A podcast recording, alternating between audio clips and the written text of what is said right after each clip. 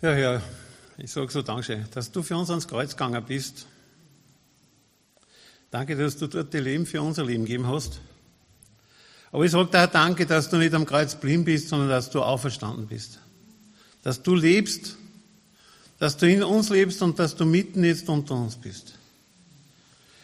Herr, und ich sage auch Danke für deinen Heiligen Geist, dass uns die Herzen jetzt aufmacht, dass uns berührt. Und ich bitte, Herr, dass mir den Mund dazu öffnest, zu dem, was du jetzt weitergeben willst. Danke dafür. Amen.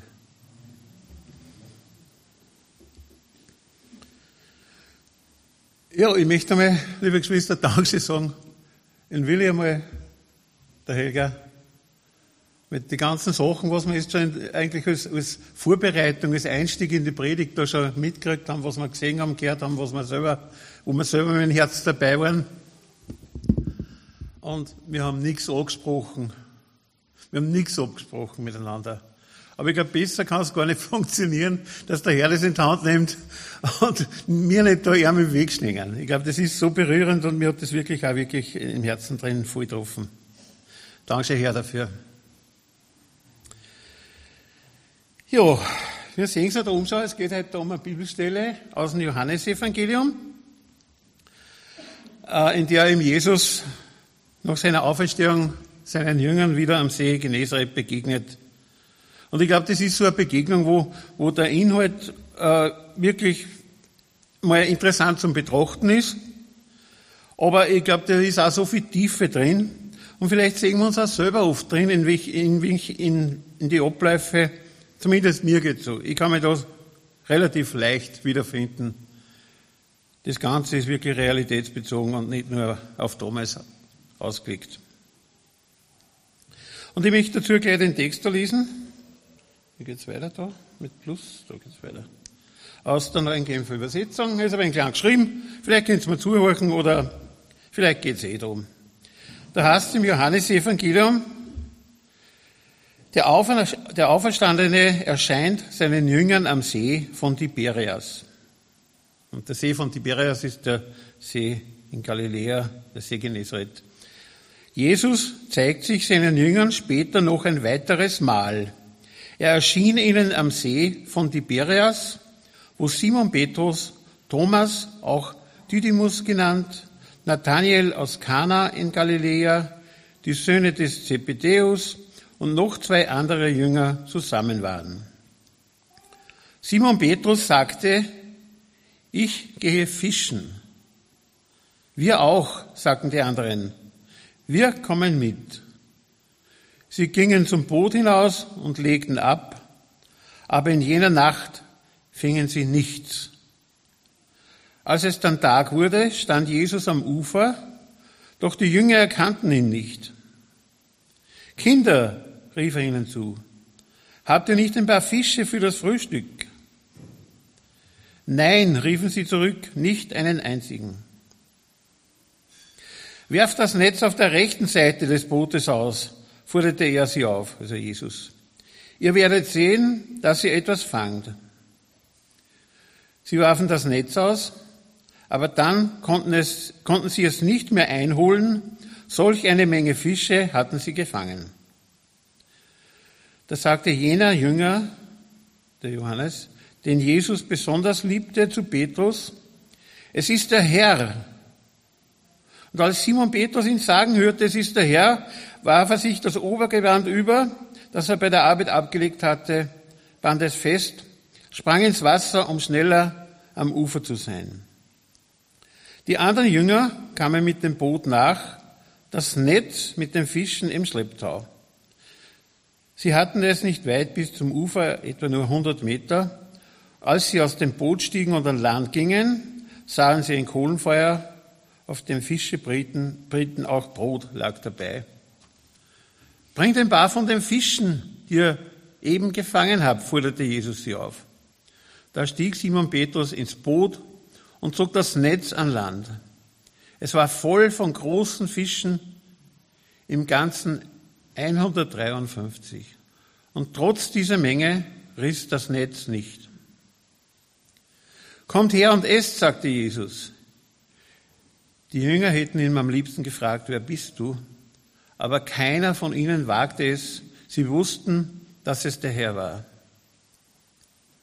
Jesus trat ans Feuer, nahm das Brot und gab es ihnen und ebenso den Fisch. Das war nun schon das dritte Mal, dass Jesus seinen Jüngern erschien, nachdem er vom Toten auferstanden war. Also die Jünger waren jetzt wieder in ihrer ursprünglichen Heimat in Galiläa am See Genezareth. Und wenn wir ein bisschen im Geschehen zurückblicken, äh, die Jünger haben ja, wie es mit Jesus unterwegs waren, viel gesehen. Sie haben viel erlebt. Sie wurden von Jesus gelehrt, haben Heilungen gesehen, Zeichen und Wunder erlebt. Und zuletzt waren sie eigentlich mit Jesus am Weg nach Jerusalem zum bevorstehenden Passafest. Und dann sind in einer ganz schön turbulente Zeiten mit viel tiefgreifenden Ereignissen und Erfahrungen bevorgestanden. Eigentlich hat es ganz positiv angefangen mit dem triumphalen Einzug von Jesus in Jerusalem, wo er vom Volk als König in Israel, also als König Israels empfangen worden ist. Dann haben sie mit, also die Jünger mit Jesus das Passamal vorbereitet, haben das Mahl gefeiert mit einer. Sie haben erlebt, wie Jesus ihnen so symbolisch die Füße gewaschen hat. Sie haben seine Abschiedsreden gehört mit dem höchsten Gebot der Liebe.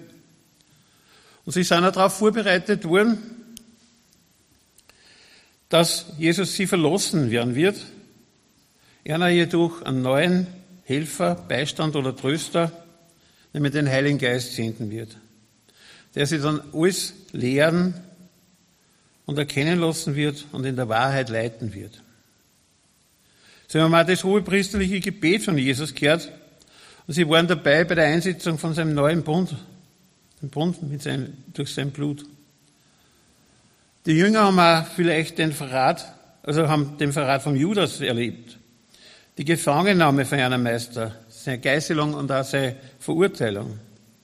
Vielleicht haben sie auch um die Verleugnung von Petrus gewusst, wo Petrus Jesus dreimal verleugnet hat.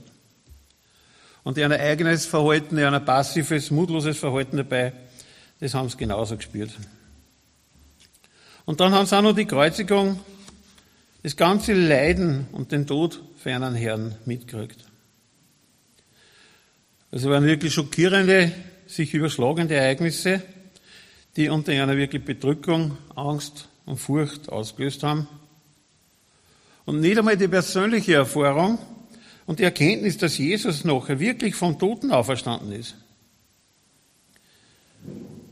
Und auch sogar sein persönliches Nachfolgens Erscheinung, Erscheinen vor, seine, vor den Versammelten hat am Verhalten von den Jüngern nicht viel verändert, sondern eher Zweifel statt Freude ausgelöst. Wo Petrus und Johannes sogar selber das leere Grab gesehen haben und das ja auch von den Frauen bezeugt worden ist, dass Jesus auferstanden ist. Ich möchte die Stelle aus dem Lukas-Evangelium da kurz einblenden. Da heißt im Vers 37, da, ich möchte nur die Verse kurz ansprechen, die da wirklich das aussagen. Im Vers 37, doch sie hatten alle schreckliche Angst, weil sie dachten, sie sehen einen Geist. Und Jesus fragt, warum fürchtet ihr euch so? Warum zweifelt ihr, wer ich bin? Seht meine Hände an, seht meine Füße an. Ihr könnt doch sehen, dass ich es wirklich bin. Berührt mich und vergewissert euch, dass ich kein Geist bin, denn ein Geist hat keinen Körper und ich habe einen, wie ihr seht. Bei diesen Worten hielt er ihnen seine Hände hin und zeigte ihnen seine Füße. Noch immer standen sie voll Zweifel und Freude da. Und eigentlich sollten die Jünger ja wirklich mit Freude erfüllt worden sein und darüber jubeln, dass Jesus vom Toten auferstanden ist und dass er wieder zu einer gekommen ist. Aber das hat nicht wirklich so ausgeschaut. Sie waren wahrscheinlich von den ganzen Sachen, die ganzen Geschehnisse, was sie erlebt haben, ziemlich irritiert, verwirrt und wahrscheinlich sogar ziemlich auch überfordert. Weil sie haben sicher damals noch nicht begriffen, was das heißt, für Erna, aber genauso auch noch heute für uns. Was das heißt, dass Jesus von Toten auferstanden ist, dass er den Tod besiegt hat und dass er lebt. Und wir erfahren auch im Johannesevangelium, dass einer Jesus sogar den Heiligen Geist damals gegeben hat und dass er es ausgesandt hat zur Verkündigung vom Evangelium. Steht im Johannes 20, 20. Da sehen wir es nochmal. Nach diesen Worten zeigte er ihnen seine Hände und seine Seite. Freude erfüllte die Jünger, als sie ihren Herrn sahen. Wieder sprach er zu ihnen und sagte, Friede sei mit euch. Wie der Vater mich gesandt hat, so sende ich euch. Dann hauchte er sie an und sprach, empfangt den Heiligen Geist. Und wem ihr die Sünden vergebt, dem sind sie vergeben. Wenn er sie nicht vergebt, dem sind sie nicht vergeben. Aber das hat auch nicht viel geändert bei einer. Zumindest lesen wir nicht viel davon, dass sie recht was geändert hätte. Und ich kann mich irgendwie in das, das Verhalten von den Jüngern, was nachher geschickt, in einer Passivität irgendwie schon auch wiedererkennen und erinnere mich an meine eigene Bekehrung. Ja, Bekehrung war im Grunde genommen kein Thema, ja, ist eh klar. Aber man hält sich wegen zurück. Ich glaube, das ist das momentan, zumindest glaubt man, ist das Beste, was man tun kann, sich im Hintergrund ein wenig zu halten. Und ich möchte da eine persönliche Sache auch von mir jetzt da einbringen. Also wirklich ein ganz lieber Bruder, der mir nachher sehr nahe an dem Herzen gestanden ist, aber leider schon länger verstorben ist. Das war eine Pro-Christ-Veranstaltung eh da in der Gusenhalle. Und ich glaube, ich war noch nicht recht lang bekehrt. Fall war ich noch sehr im Hintergrund, sagen wir so. Meine Frau hat, glaube ich, heraus dann Zeugnis gegeben. Und ich habe mich eigentlich da hinter der Wand, hinter der Tür ein wenig aufgehalten. Na ja, gut, was du, bist du halt dabei, aber da nicht ganz dabei. Und dann habe ich, bin ich dem Bruder das erste Mal begegnet und ja, wir haben ein paar Worte austauscht, haben ein wenig geredet, aber nicht viel und, und eh zurückhaltend, ja. Und mit dem waren wir dann nachher jahrelang im Bibelkreis beieinander. Und nach ein paar Jahren, nach einiger Zeit, hat er gesagt, du weißt eh, ich muss mich bei dir wirklich entschuldigen, vergib mir. Damals, wenn du dich erinnerst, bei der Progressveranstaltung, da habe ich mir von dir gedacht, ich meine, mit dem wird's nichts werden. ja, ja gut, ich meine, ich will mich jetzt da überhaupt nicht da beweihräuchern selber, aber ich denke mir, ich habe dann so einen Respekt vor ihm gehabt, weil die Größe musst du mal haben, dass du das wirklich auch wen sagst. Weil ich war auf die Idee nie gekommen, dass man irgendwie einmal das, das so einfach wirklich so ins Herz rein sagt. Aber ich muss auch sagen, alles, was geschehen ist, vor allem in unserem Leben, gemeinsamen Leben, auch, wir sind selber da die, was am wenigsten beteiligt sind, sondern es war der Herr mit seiner ganzen Liebe und mit seiner Gnade. Der hat so viel verändert zum Positiven in unserem Leben. Ja, der Grund, dass man sich so oft zurückhält, ist einfach die Unsicherheit, die Schwachheit. Man hat keinen Mut, vielleicht keine Kraft oder auch keine Feier noch in sich eigentlich, dass man das tut. Aber nicht so, es kann genauso sein, dass man mal eine Feier gehabt hat und dass das dann nachlässt einfach im Laufe der Zeit. Dass so die Begeisterung, die was am Anfang vielleicht da war, dann irgendwann einmal ein bisschen lau wird, kalt wird und man eigentlich dann die Kraft dazu auch verliert. Und so ähnlich können es auch bei den Jüngern gewesen sein, denn statt dass sie im Auftrag Jesu nun ausgegangen waren, wie wir es erst gerade gehört haben und gelesen haben, haben sie eigentlich ganz was anderes da. wie Jesus nach seiner Auferstehung den Frauen begegnet ist, oder einer ausrichten lassen für die Jünger, dass sie ihn in Galiläa sehen werden.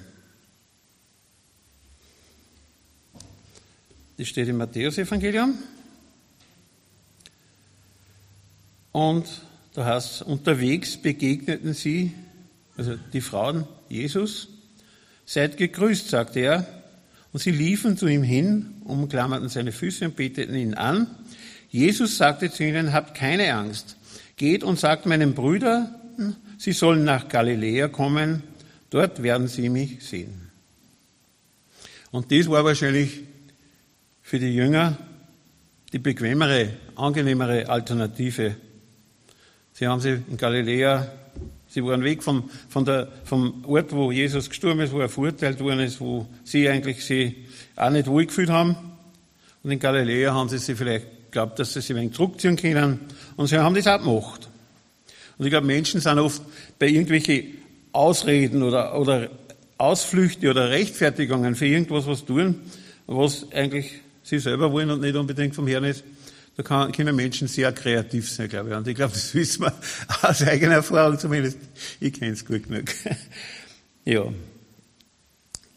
Also, die Jünger waren jetzt wieder in Galiläa, in ihrer alten Heimat, wo sie eben gewesen sind, bevor sie mit Jesus weitergegangen sind, ihm nachgefolgt sind. Vielleicht haben sie gehofft, nachdem sie wirklich total durcheinander waren durch die Geschehnisse, dass da in der vertrauten Umgebung wieder klar, zum, klar denken können und dass ihr aufgewühltes Inneres sie wieder beruhigt. Sie wollten sie von dem Ganzen wahrscheinlich ablenken. Aber glücklich und voll Freude waren sie sicher nicht. Weil sie waren wieder im Alltag angekommen eigentlich. Sie waren zurück in ihrem alten Leben, in dem alten Leben, bevor sie mit Jesus mitgezogen sind. Sie waren zurück in ihrer Vergangenheit. Und da die ganzen Sorgen vom Alltag, die haben sie auch wieder eingeholt. Wahrscheinlich haben sie Frust statt Freude und Freiheit gehabt. Und so eine Flucht in den Alltag, dass man sich vielleicht ablenkt durch irgendwelche Aktivitäten, sei es Arbeit, Sport, was immer sein mag. Damit man sich die Probleme gar nicht stellen braucht, dass man sie nicht auseinandersetzen muss, ist ein Verhalten, das auch nicht nur damals aktuell war. Ich glaube, ich kenne es auch gut genug und wie schnell geht's und wie einfach erscheint es oft. Aber dass das nicht ganz so ist, werden wir gleich sehen. Also solange die Jünger mit Jesus gezogen sind, ist ja ein Fokus auf Jesus ausgerichtet gewesen. Und jetzt im Alltag, wo haben sie da einen Fokus hingekriegt? Was wäre jetzt dort wichtig? Wir sehen es an, der an, an dem Verhalten von Petrus. Der hat gesagt, ich gehe fischen. Weiß man nichts Besseres. Ich gehe jetzt fischen. Und die Jünger, die anderen sind auch sofort mit ihm mitgegangen. Weil einer geht es jetzt eigentlich in erster Linie um den Alltag, um Essen, um Versorgung vielleicht auch und das Ganze vielleicht auch getan als Ablenkung. Und alles, was gemacht haben, war eigentlich anstrengend, beschwerlich. Es war so ein Selberwerken, aus eigener Kraft werken. Und das kostet viel Kraft. Das kostet viel Energie. Und wie wir dann in den nächsten Verse sehen, oder eh schon gehört haben am Anfang, es bringt meistens kaum oder in dem Fall sogar gar keinen Erfolg. Weil das Ergebnis für einen Verhalten war, aber in jener Nacht fingen sie nicht einen Fisch. Die ganze Nacht haben wir sonst gearbeitet, kein Erfolg, wie sinnlos war das Ganze da. Und wie dann vom Ufer her noch eine Person sie fragt, die sie gar nicht erkannt haben gleich, wer das ist, wie es nur fragt, ob sie etwas gefangen haben, dann hört man eine Enttäuschung in der kurzen Antwort. Nein, nicht einen einzigen. Und dann hat die Person ihnen nur Ratschläge erteilt, die was für sie, die was eh so erfahrene Fischer waren, eigentlich ganz unsinnig waren. Und ich denke mal, so ein, so ein Ratschlag, der kann einen wirklich treffen. Und der Frust, aus dem kann leicht eine Provokation führen gehen. Und ich glaube, wenn wir uns selber vielleicht in die Situation einstellen, nach dem Misserfolg, und dann sagt er, wer wie es gehen soll, der selber vielleicht, wo man glaubt, keine Ahnung hat, wie haben wir denn selber darauf reagiert? Antwort darf man selber geben. Aber irgendwas war da anders. Die Person hat ziemlich vertraut angesprochen. Nämlich mit Kinder oder wie es in anderen Übersetzungen heißt. Brüder, habt ihr ein paar Fische zum Frühstück? Irgendwas war anders, weil sie sind dann nachher seine Anweisungen ohne Widerspruch gefolgt. Aber vielleicht kann es auch noch ganz was anderes gewesen sein. Nämlich das, dass sie erinnert worden sind, dass sie sowas ähnliches schon einmal erlebt haben in der Vergangenheit, wie sie noch mit Jesus unterwegs waren.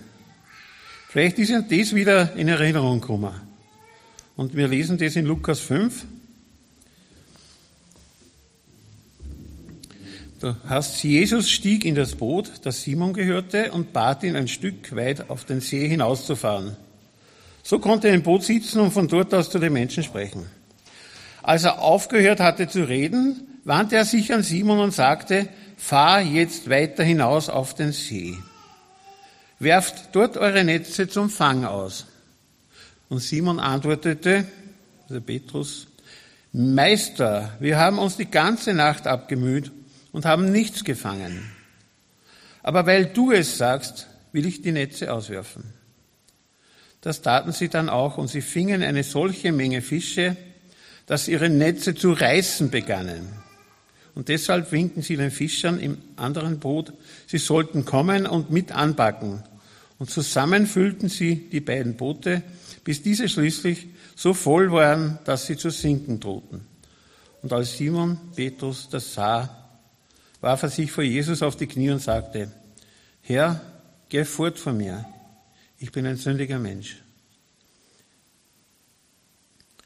Vielleicht ist die Erinnerung wieder gekommen. Und vielleicht war die Erinnerung auch der Grund, dass wir das gemacht haben, was von der bisher noch unbekannten Person gehört haben.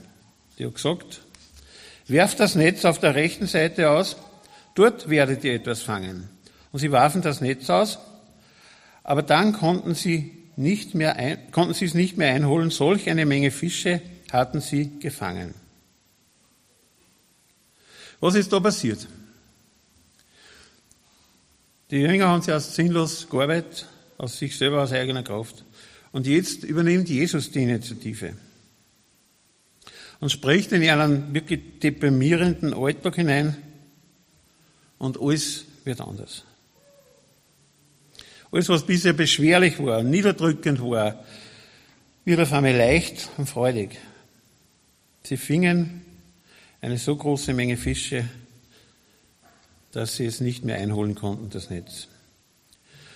Also das Licht von dem auferstandenen Herrn Jesus scheint da wirklich in einen dunklen Alltag eine und vertreibt die ganzen düsteren Schatten und, wie wir sehen, es bringt reiche Frucht. Und ich denke mir oft, Jesus übernimmt so oft die Initiative und oft kriegen wir es vielleicht gar nicht mit oder im, am ersten Eindruck nicht mit. Äh, ich kenne da einen wirklich gut. Der ist einmal von seiner Arbeit, hat er sich früher freigenommen. Einfach so, per Spaß, per Gaudi, war kein Grund vorhanden. Und ist heimgekommen und wenn das nicht geschehen war, dass der früher heimgekommen war, dann war es zu einer Tragödie gekommen, die nicht mehr rückgängig zu machen gewesen war.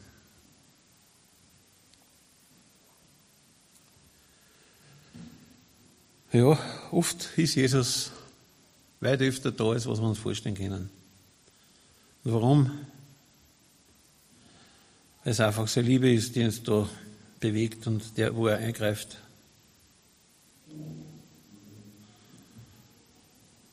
Und ich glaube, es kann auch bei Menschen geschehen, äh, dass Jesus eingreift, wo der Alltag total grau ist, wo es sinnlos erscheint. Der Willi hat sich erst auch schon angesprochen.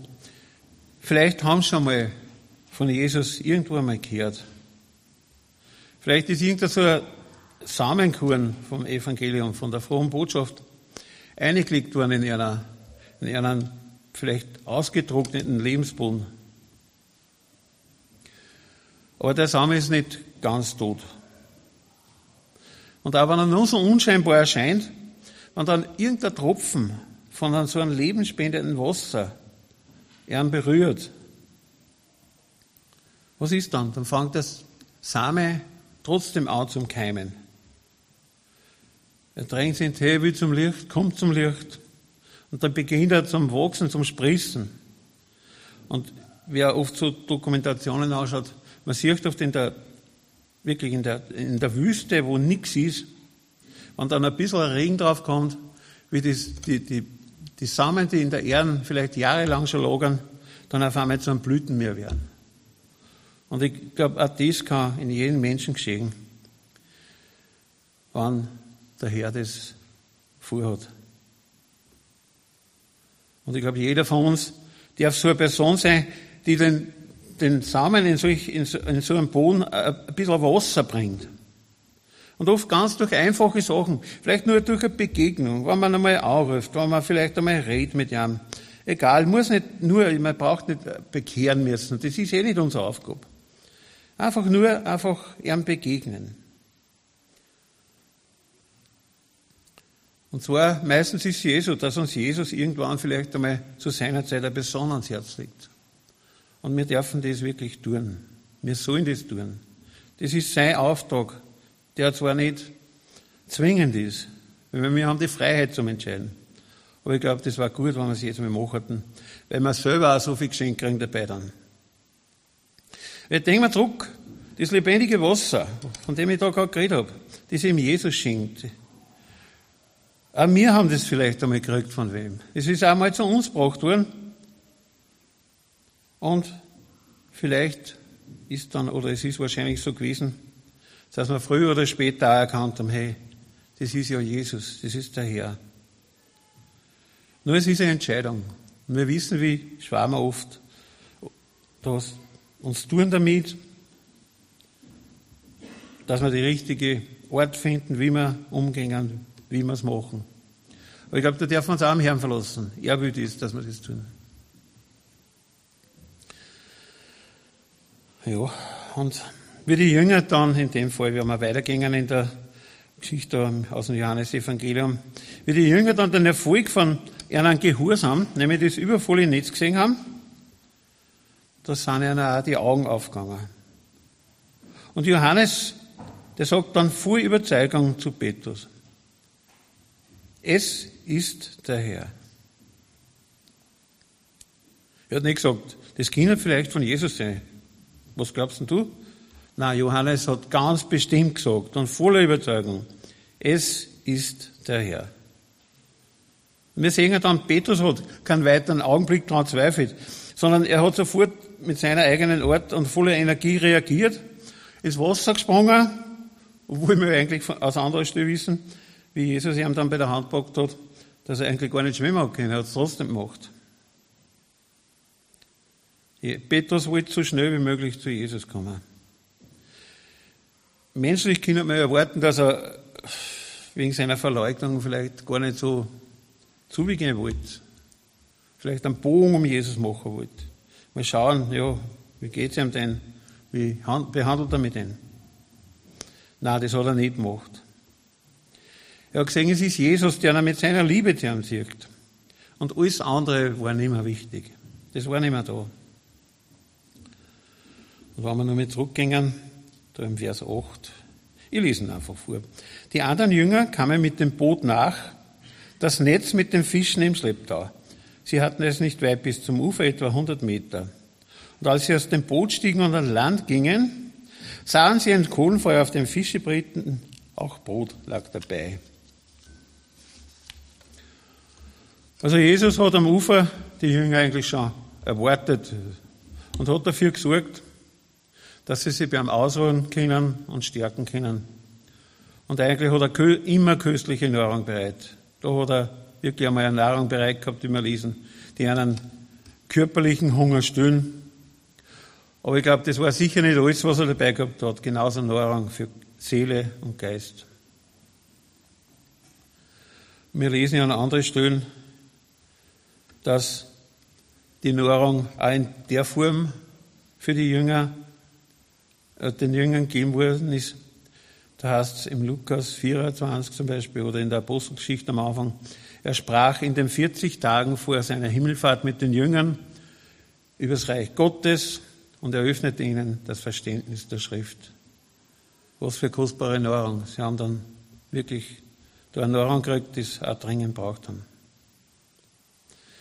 Aber eins war noch, bevor die Jünger zu seinem Essen, zu seinem Mahl kommen sollten, hat er auch für einen einen anderen verlangt, also einen Beitrag für einen verlangt.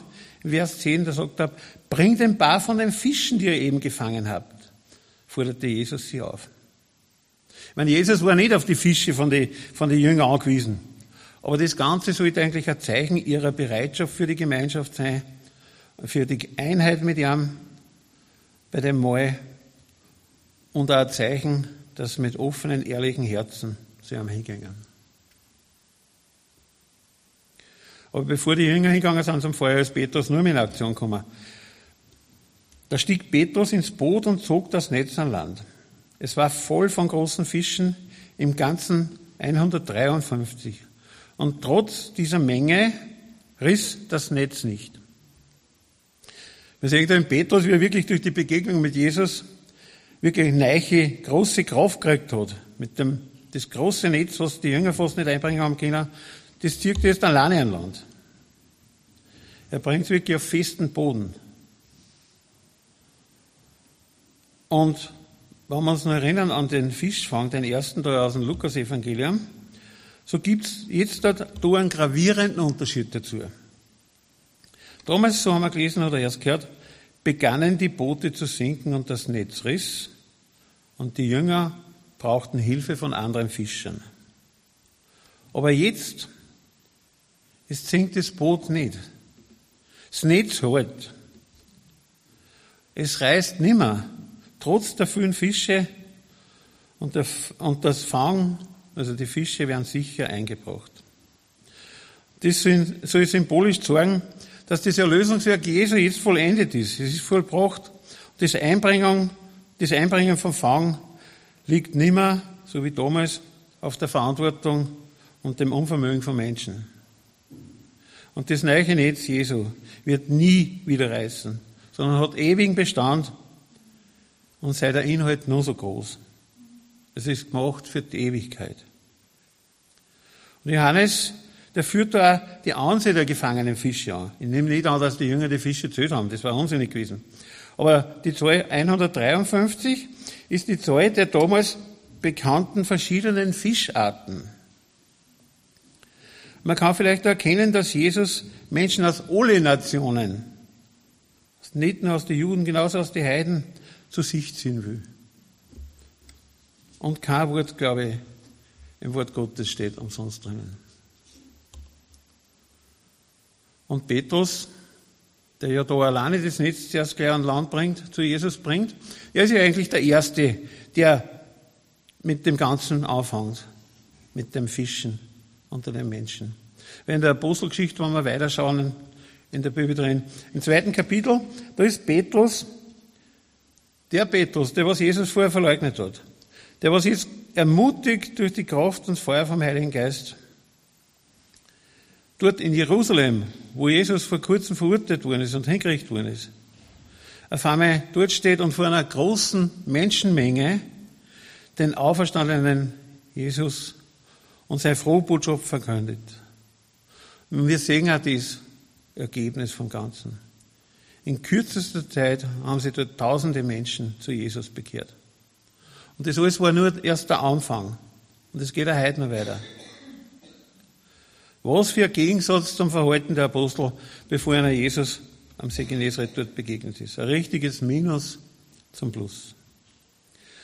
Und dann sagt Jesus, kommt her und esst. Obwohl die Jünger am liebsten gefragt haben, wer bist du, aber keiner hat was gesagt, weil sie eh gewusst haben, es ist der Herr. Und Jesus trat ans Feuer, nahm das Brot und gab ihnen und ebenso, gab es ihnen und ebenso den Fisch. Also Jesus ist da der Gastgeber. Jesus ist nicht nur da der Gastgeber in dem Fall, aber er ist auch dort der Gastgeber und er lädt die Apostel zu seiner vorbereiteten Nahrung ein. Seine Geschwister oder Kinder, wie er es angeredet hat, die kommen als willkommene Gäste zu seinem Essen. Und auch wenn wir da jetzt momentan in der Bibel, in der Bibelstunde Nahrung für den Körper sehen, geistige Nahrung, steht genauso für jene bereit, die was seiner Einladung folgen. Und Jesus selber dient dabei und teilt die Nahrung aus. Damals persönlich und heute durch den Heiligen Geist, der dies tut, was er von Jesus und vom Vater kriegt. Es ist ein Zeichen seiner Liebe ohne Gegenleistungen, ohne Bedingungen. Wirklich ein Geschenk aus Liebe und Gnade. Und wir wissen ja, Jesus Christus ist derselbe gestern, heute und in alle Ewigkeit. Also seine Einladung, die gilt genau nur so heute für alle und für jeden. Und ich denke mir, gerade besonders für die, die was ziemlich im Leben nicht gut dran sind. sei es Krankheit, Leid, Schmerz, Mutlosigkeit und alles. Und Jesus sagt ja selber in einer Stelle im Lukas-Evangelium, nicht die Gesunden, sondern die Kranken brauchen den Arzt. Und wir dürfen denen, die vielleicht bereit sind, dass zu dem Arzt gehen, denen dürfen wir dabei helfen. Wir dürfen es dort abholen, wo es gerade stehen. Wir dürfen stützen und in Liebe begleiten und ermutigen, dass den Weg gingen. Und das andere, alles andere, das macht der Herr. Und ich denke mir oft gerade, wenn, sowas, wenn man sowas tut und wenn man sowas macht hat, ich glaube, dass unsere Belohnung mindestens so groß ist, wie das, was die Leute von Jesus empfangen. Wenn wir sehen, was Jesus bei einer da hat, was sie bei einer im Leben verändert hat.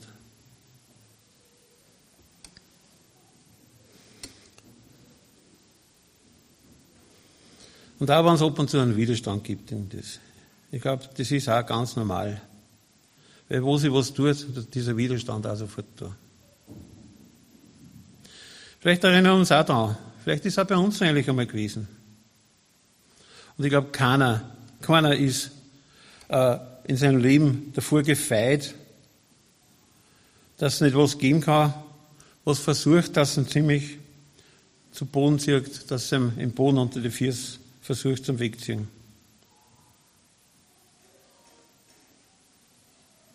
Und gerade da ist Jesus besonders da. Weil er unsere Situation und unser Leben ja besser kennt, als wir es selber kennen. Und er wartet wirklich auf uns mit seiner Liebe und Gnade. Und ich denke, oft ist es auch so, es gibt dann viel Ausreden auch dafür. Ja, jetzt ist es vielleicht noch nicht da. Ich warte bis dass ich in Pension bin, da habe ich dann Zeit. Na gut. Vergiss mal wirklich, dass unsere Zeit in Gottes Händen steht. Und oft wird es dann schon eng und knapp, dass man es nicht übersieht. Oder dass man ein Wort so lang, bis dass man selber nicht mehr kann, bis dass man selber nicht mehr kämpfen kann. Probiert das alles aus eigener Kraft, so wie die Jünger damals. Und Burnout heißt ja nicht ohne Grund übersetzt ausgebrannt. Aber da, so haben wir gesagt, ist Jesus da und wartet auf uns. Und die Einladung für ihn, die gilt für jeden und ist ganz Unabhängigkeit von Zeit oder von Ort. Nur unser Herz, wenn wir zu ihm hingehen, soll ehrlich und offen vor ihm sein. Wir können ihm sowieso nichts verbergen.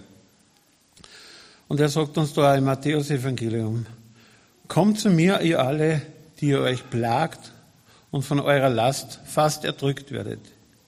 Ich werde sie euch abnehmen. Und bei Jesus können wir uns so immer unser Last vom Alltag und die Last vom Leben und die ganzen negativen Sachen ablohnen. Und wir sollen uns ihm anvertrauen. Und dann werden wir bei ihm Ruhe finden, werden wir Kraft finden, werden wir Frieden finden. Nämlich seinen Frieden, den wir in der Welt nirgends, nirgends finden können. Dann werden wir bei ihm gestärkt und ermutigt. Und dann sind wir wieder im Stand, nachdem wir da wirklich ausgeruht haben und aufdankt haben, dass wir mit der Kraft seines Heiligen Geistes unseren Lebensweg weitergingen. Und Jesus wird uns nicht alleine lassen. Er ist bei uns und geht mit uns. Er ist der Weg und er ist Wahrheit und das Leben. Und unser Anteil ist es, dass wir Jesu Einladung einfach annehmen dass wir mit Erwartung und Hunger zu ihm hinkommen, zu seinem Tisch, zu seinem Essen kommen und dass wir mit ihm gemeinsam seine Speise genießen. Und alle, egal wer wir sind, egal wie wir sind, egal wie es uns geht, wo wir gerade stehen, alle sind ohne Wenn und Aber bei Jesus immer herzlich willkommen. Er ist der Herr. Und er wartet schon drauf, dass du zu ihm kommst. Bist du so nett? Denn Herr, wohin sollten wir gehen?